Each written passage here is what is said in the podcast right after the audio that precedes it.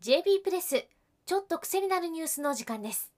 私は読み上げ担当の日場さゆりです。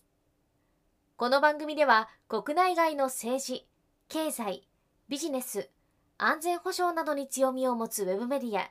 JB プレスが厳選した記事をお伝えするポッドキャスト番組です。今日の記事は徳島県が進めるデュアルスクールについて。タイトルはワーケーションで必ず問題になる子どもの学校。それを解決する辺境初の妙手。書き手はジャーナリストで JB プレスの編集者でもある篠原忠さんです。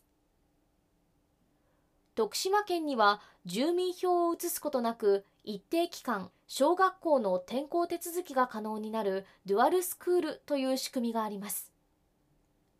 これは東京や大阪名古屋などの都市圏に住む家族がワーケーションなどで徳島に来た場合子どもを一定期間県内の小学校に転校させることができるという制度。今の教育制度では小中学生は住民票のある地域の学校にしか行くことができませんがデュアルスクールの仕組みを使えば住民票を移動させることなく他の学校に通うことが可能になります。ワーケーションとはワークとバケーションを組み合わせた造語でテレワークなどを活用し普段の職場や自宅とは異なる場所で仕事をしつつ自分の時間も過ごすという意味で用いられます。コロナ禍以降都会の喧騒を離れ地方で仕事をしたいと考える人が増えています。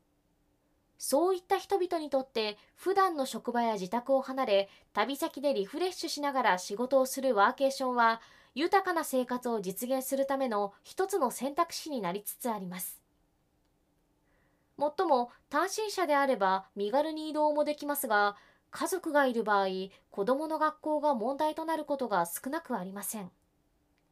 夏休みなどの期間でない限りワーケーションをしようと思っても学校を休ませるか家族を置いていく以外にないからです。この問題を解決するためにデュアルスクールは生まれました。その流れは次の通り。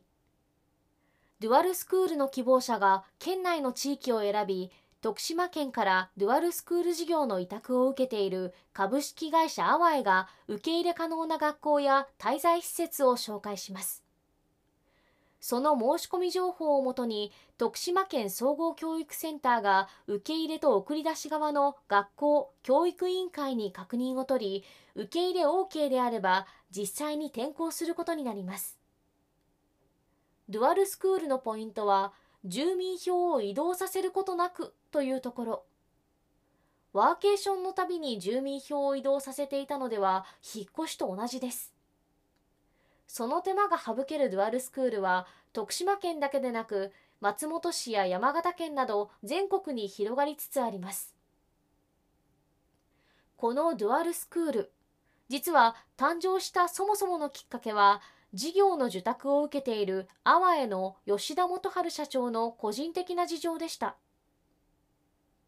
徳島県南町に本拠を置く阿波はサテライトオフィスの誘致支援を全国の自治体に展開しています。地域が抱える課題を解決できる企業に来てもらうというコンセプトのもと課題発見や都会の企業とのマッチングなどサテライトオフィスの誘致を進めたい自治体に対してさまざまなサービスを提供しています。このサテライトオフィス誘致支援は吉田社長が南町にサテライトオフィスを設立した経験を通して生まれたものです。東京でサイファーテックというセキュリティ関連の IT 企業を経営していた吉田社長。今から10年ほど前に故郷の徳島県南町にサテライトオフィスを作りそのまま家族と一緒に移住しました。その時に問題になったのが子どもの教育です。移住当時長女は小学校4年生。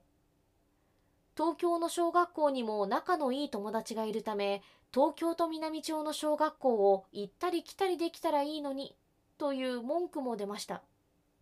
そこで吉田社長は住民票を移動させることなく複数の学校に通う仕組みがないかと調べ始めたところ学校区域外就学制度を活用すれば複数の学校に通うことが可能だということが分かりました。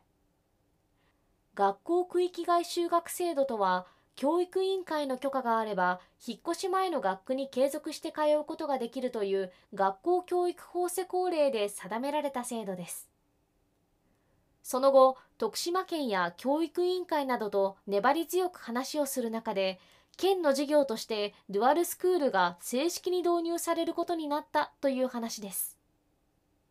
自分のお子さんのために作った仕組みだったんですね。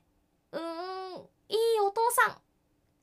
ただ今のデュアルスクールは制度として不完全だと篠原さんは指摘しています。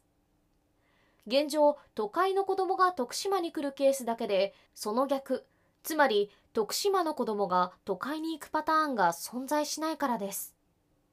吉田社長の長女も結局はデュアルスクールを活用できませんでした。